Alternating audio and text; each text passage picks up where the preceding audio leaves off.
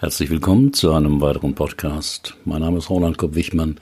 Ich bin Führungskräftetrainer und Coach in Heidelberg. Das Thema heute, warum habe ich Krebs? fragte der Mann im Coaching. Bei der Entstehung von Krebs werden verschiedene Einflüsse vermutet. Vererbung kann eine Rolle spielen, aber auch Faktoren der individuellen Lebensgestaltung wie Alkohol, Rauchen oder einseitige Ernährung können dazu beitragen. Infektionskrankheiten sind die wichtigsten Risikofaktoren für Krebs. Doch bei den meisten Krebserkrankungen lässt sich keine eindeutige einzelne Ursache zuordnen. Diese Ungewissheit lässt natürlich Raum für viele Spekulationen. Die Frage, warum habe ich Krebs, treibt viele Erkrankte um. Obwohl viele Studien zeigen, dass seelische Belastungen, Stress oder bestimmte Charaktermerkmale keine Auslöser für Krebskrankungen, Krebserkrankungen sind. Aber damit konnte sich mein Klient nicht abfinden. Sie wurden mir von meinem Onkologen empfohlen, der Sie privat kennt. Ich habe vor vier Jahren die Krebsdiagnose bekommen. Lungenkrebs. Die Heilungschancen sind mäßig. Mir gegenüber saß Carsten T., 38 Jahre, Inhaber einer gut gehenden Schreinerei, verheiratet, zwei Söhne. Das tut mir sehr leid, sagte ich, weil mir nichts Besseres einfiel. Mir auch, vor allem, weil ich nichts falsch gemacht habe. Bronchialkrebs kriegen ja vor allem Raucher, ich habe aber nie geraucht. Wurde nur recht spät erkannt, weil ich die Symptome nicht ernst nahm hatte immer wieder Husten und Erkältungen, dachte aber, das kommt von der Zugluft in meiner Werkstatt. Wie meinen Sie das, dass Sie nichts falsch gemacht haben, wollte ich wissen. Seit meiner Jugend bin ich Vegetarier. Ich meditiere täglich seit über 15 Jahren und glaube an Gott. Ich liebe meine Frau und meine Söhne. Schreiner zu werden war mein Berufswunsch, zählte der Klient auf. Nach den Statistiken, wie man gesund leben sollte, habe ich alles richtig gemacht. Was verursacht Krebs? Hier hört und liest man immer über einen möglichen Zusammenhang mit psychischen Belastungen. Diese Vorstellung ist sehr alt. Schon Hippokrates glaubte zu wissen, dass melancholische Menschen eher erkranken. Der Mythos ist zählebig eine große Mehrheit der Deutschen glaubt auch heute noch, dass psychische Belastungen der Auslöser für eine Krebserkrankung sind. Doch dafür fehlen wissenschaftliche Beweise. Meine Frau ist Astrologin und Heilpraktikerin. Sie ist überzeugt, dass Krisen immer einen Sinn haben. Von nichts kommt nichts, ist ihr Wahlspruch. Und sie meint, dass der Krebs ein Zeichen ist, dass sich mein Leben ändern muss. Aber ich finde nichts. Deswegen komme ich zu Ihnen mit der Frage, warum habe ich Krebs?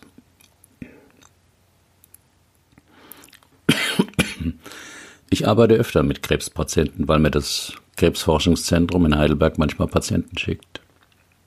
Und ich mag auch die Arbeit mit ihnen. Sie sind fast immer mit existenziellen Fragen beschäftigt und wollen klare Aussagen und eine Richtung. Ich habe keine Ahnung, warum sie Krebs haben und wahrscheinlich weiß das auch sonst niemand. Niemand weiß so richtig, warum bestimmte Krankheiten entstehen. Zwar gibt es Korrelationen von Verhaltensweisen und Krankheiten, aber das sind Kausalitäten. Ich denke, Kastentee unterbrach mich ungeduldig. Das weiß ich alles. Ich habe mich gründlich über Krebs belesen. Zu Ihnen komme ich, weil ich eine Antwort will, die nicht überall steht.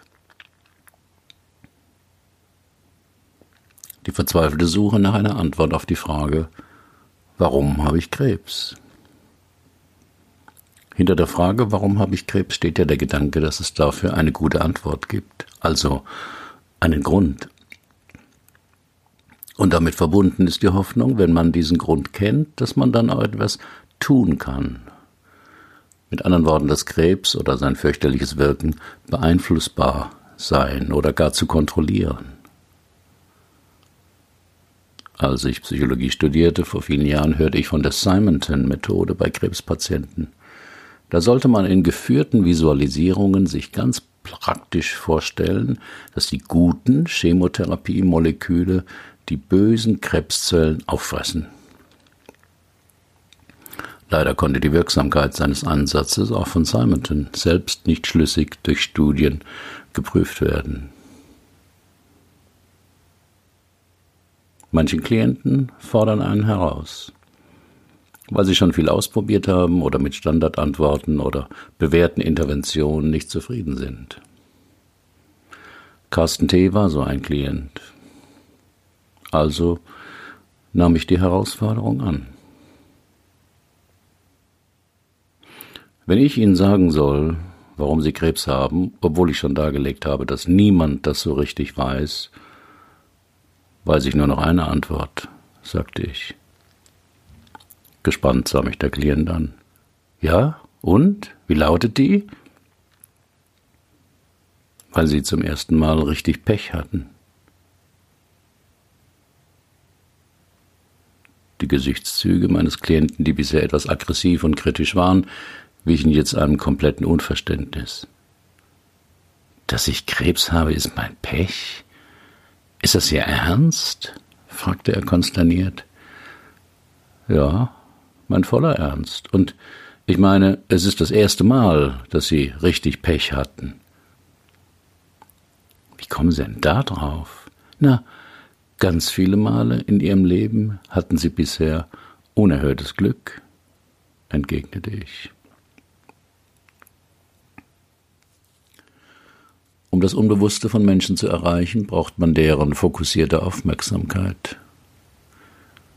Das geht nicht über langwierige Erklärungen oder theoretische Abhandlungen. Der beste Weg ist ein starkes Gefühl, zum Beispiel ein Ritual, eine Überraschung oder ein milder Schock, wie in diesem Fall. Nun, sie hatten das Glück, dass sie gesund auf die Welt kamen ihre Kindheit und Jugend ohne große Verletzungen überstanden, sie nie eine schwere Krankheit, Hunger oder Krieg erleben mussten, ihren Beruf und ihre Partnerin frei wählen durften, Vater von zwei gesunden Söhnen wurden. Da haben sie überall Mordsglück gehabt. Mehr Glück als Milliarden Menschen auf der Welt je hatten. Carsten T. hörte aufmerksam und etwas neugierig zu. Er wusste noch nicht, worauf ich hinaus wollte. Und jetzt hatten sie zum ersten Mal Pech, nämlich bei der großen Lotterie des Lebens, wo es um die Frage geht, läuft alles so gut weiter oder passiert mir noch was? Dem Klienten gefiel meine Antwort nicht, deshalb erwiderte er, aber das ist doch die entscheidende Situation. Jetzt die mit dem Pech. Ach, und all die anderen Momente, wo sie großes Glück hatten, zählen nicht? Aber wieso habe ich jetzt auf einmal Pech? Dafür muss es doch einen Grund geben, bohrte Carsten T. weiter. Muss es nicht. Gibt es nicht. Warum fällt die Roulettekugel nach 15 Mal Rot wieder auf Rot, statt auf Schwarz, wie der verzweifelte Spieler es sich wünscht? Weil es keinen Grund gibt, nur die Logik des Zufalls.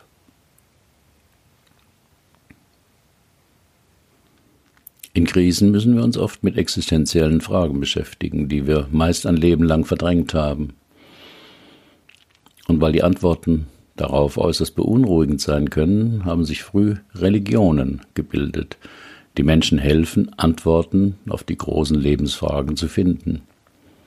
Zudem spenden sie Trost in schwierigen Zeiten und können Halt geben. Schon vor tausenden von Jahren haben sich Menschen gefragt, woher kommen wir? Warum sind wir hier? Haben wir eine Aufgabe in diesem Leben? Wie sollen wir leben? Was ist richtig oder falsch? Gut oder böse? Wohin gehen wir? Und was soll das Ganze überhaupt? Religionen geben Antworten auf diese Fragen. Sie erzählen von der Schönheit der Schöpfung und vom Sinn des Lebens. In traurigen Momenten bieten sie Trost, in schwierigen Situationen helfen ihre Schriften und Geschichten, sich zu orientieren und zu entscheiden. Viele Menschen mit demselben Glauben fühlen sich dadurch auch mit anderen Menschen verbunden. Man unterstützt sich gegenseitig und genießt die Gemeinschaft. Aber es muss eine Antwort auf meine Frage geben, sonst ist der Krebs sinnlos, beharrte der Klient. Das Leben ist auch ohne Krebs sinnlos, erwiderte ich. Jedenfalls empfinden es viele Menschen so. Und nach einer Pause fragte ich, haben Sie mal was von Viktor Frankl gelesen? Ist das der Arzt, der das Konzentrationslager überlebt hat? Genau. Der war auch in einer ausweglosen, sinnlosen Situation. Von Hunger, Schikanen der Wärter und dem baldigen Tod bedroht. Viele seiner Mitgefangenen hielten das nicht aus, brachten sich um oder wurden verrückt. Frankl gab in dieser sinnlosen Situation seinem Leben einen Sinn, indem er sich schwor, zu überleben, um der Welt von den Verbrechen der Nazis zu berichten. Was wollen Sie mir eigentlich mit all dem sagen? fragte mich an dieser Stelle etwas ratlos mein Klient. Das weiß ich auch noch nicht so genau, gestand ich etwas kleinlaut ein. Wenn der Coach sich im Prozess verstrickt. Scheiße, dachte ich in diesem Moment. Mir wurde bewusst, dass mir meine eigene Geschichte in die Quere gekommen war und deshalb der Prozess auf der Stelle trat. Vor einigen Jahren war ich selbst schwer erkrankt und rang damals mit den gleichen Fragen wie jetzt Carsten T. Haderte mit Gott und der Welt und dem Leben. Warum ich? Warum diese Krankheit? Was ist der Sinn?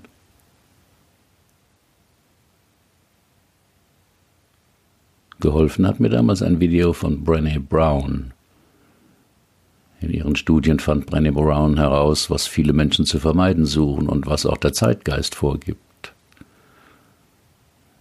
Sei stark und zeige dich nie verletzlich. Hier ein Video von ihr, etwa ab der zehnten Minute spricht sie darüber. Das Video finden Sie auf meinem Blog. Und plötzlich war ich wieder in der Spur.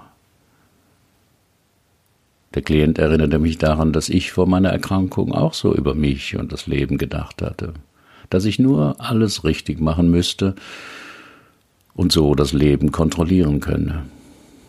Was für eine Anmaßung von mir. Ich wollte versuchen herauszufinden, ob Carsten T. auf derselben falschen Fährte war. Natürlich nicht durch eine simple Frage, sondern durch ein kleines Experiment, wie ich das immer in meinen Coachings mache. Ich bat ihn, es sich bequem zu machen und die Augen zu schließen und forderte ihn auf. Ich bitte Sie mal den Satz zu sagen, ich bin verletzlich. Wenn ich in meinen Coachings mit einem positiven Satz das Lebensthema treffen kann, erlebt der Klient keine Zustimmung zu dem positiven Satz, sondern immer eine heftige Gegenreaktion. Entweder in Form einer unangenehmen Körperreaktion wie Spannung, Druck, Schmerz oder eines negativen Gefühls, Schmerz, Trauer, Wut oder eines ablehnenden oder skeptischen Gedankens. So war es auch diesmal. Carsten T. begann, heftig den Kopf zu schütteln. Tränen traten in seine Augen und er wiederholte immer wieder Nein, ich bin nicht verletzlich. Nichts wirft mich um. Das habe ich von klein auf gelernt. Wenn man etwas will, dann schafft man das auch. Meine Eltern haben immer gejammert. Über das Leben, die Arbeit, über andere Menschen. Sie fühlten sich ewig als Opfer. Ich fand das so schwach und habe das als Jugendlicher schon verachtet. Und beschloss sehr früh, dass ich mich niemals von irgendetwas unterkriegen lassen würde.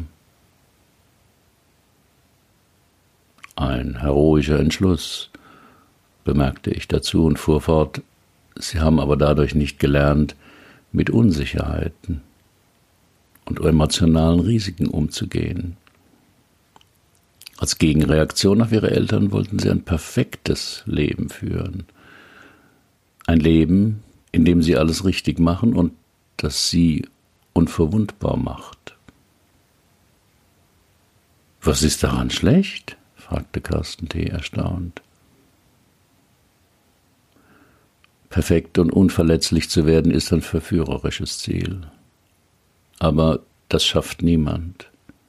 Einfach weil wir alle normale Menschen sind und andere brauchen. Die meisten Menschen glauben, Verletzlichkeit macht uns schwach. Das Gegenteil ist richtig, so seltsam es klingen mag. Unsere Verletzlichkeit macht uns stark. Der Klient war eine Weile still und dachte nach. Dann sagte er, Vielleicht haben Sie recht. Ich habe darüber nachgedacht, wie ich in meinem Leben Verletzlichkeit vermeide. Dabei fiel mir ein, dass mein Wunsch, mich selbstständig zu machen, damit zu tun hat. Ich wollte niemanden mehr, der mir sagen kann, was ich zu tun habe. Wenn ein Kunde mal seine Rechnung nicht bezahlt, schicke ich keine Mahnung, sondern schreibe das Geld ab, weil ich befürchte, dass ich das Geld doch nicht bekomme und ich dann düpiert und kleinlich dastehe.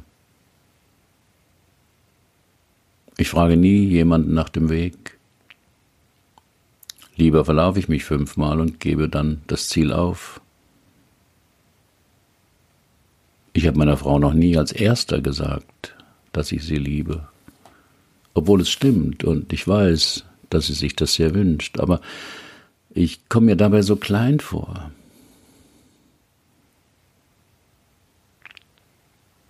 Und jetzt erleben sie durch den Krebs, dass sogar sie verletzlich sind und Hilfe brauchen, knüpfte ich den Bogen zu seiner Anfangsfrage.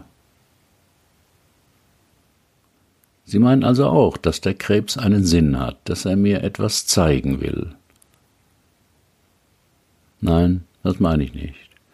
Niemand weiß, warum sie krank geworden sind, und der Krebs hat keine geheime Botschaft, die sie nur entschlüsseln müssten, und dann ist alles gut. Das wäre ja wieder der Versuch, es richtig zu machen, erwiderte ich. Ich merke, ich will schon wieder ein Patentrezept, damit ich etwas besser machen kann, erkannte Carsten T. Aber was raten Sie mir? Was soll ich jetzt machen? Der Wunsch, ein Fachkundiger möge uns etwas empfehlen, was uns hilft, unser Problem zu lösen, ist weit verbreitet und in vielen Bereichen des Lebens ja auch angemessen und zielführend. Man fragt jemand, der sich damit auskennt. Für das eigene Leben und vor allem für das Innenleben gilt das nicht. Da kann uns selten jemand sagen, was wir tun sollen. Wir müssen es selbst herausfinden. Aber als Coach will ich den Klienten nach so einer aufwühlenden Sitzung auch nicht einfach nach Hause schicken.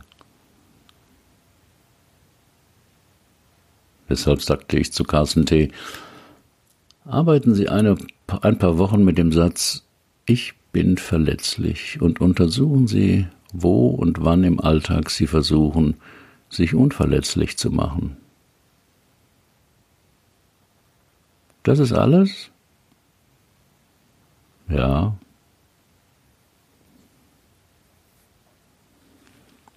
Nach einem Dreivierteljahr schickte mir Carsten T. eine Mail. Er habe viel über meinen Satz nachgedacht, dass er jetzt zum ersten Mal Pech hätte mit dem Krebs. So unmöglich er den Satz damals fand, sehe er mit der Zeit, dass da was dran wäre.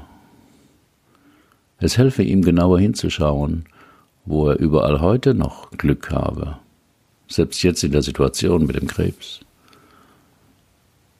Zum Beispiel, dass er immer noch am Leben sei, das nehme er jetzt jeden Tag bewusster wahr. Auch mit den unangenehmen Nebenwirkungen der Behandlung helfe ihm unser Coaching. Er traue sich jetzt zu fluchen und zu weinen, wenn es mal einen Tag ganz schlimm komme und er seelisch am Boden sei. Dann würde ihn seine Frau trösten und sogar die Pfleger hätten Verständnis, wenn er sich so schwach zeige. Er habe sich sogar überwunden, seiner Selbsthilfegruppe für Lungenkrebspatienten zu gehen. Dort erlebe er, dass man mit seinen verzweifelten Gefühlen nicht allein sei. Keiner in der Gruppe wisse, wie sein Leben weitergehe, und trotzdem werde immer viel gelacht.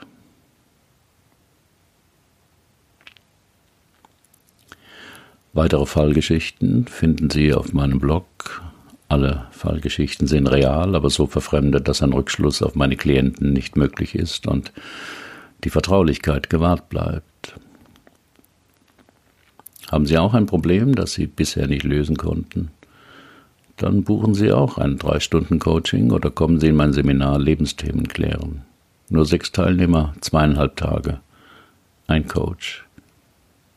Wir finden die Lösung dort, wo Sie noch nie gesucht haben. Wenn Sie selbst Coach sind und ähnlich arbeiten wollen mit Menschen, ich biete eine Fortbildung an zu diesem Thema.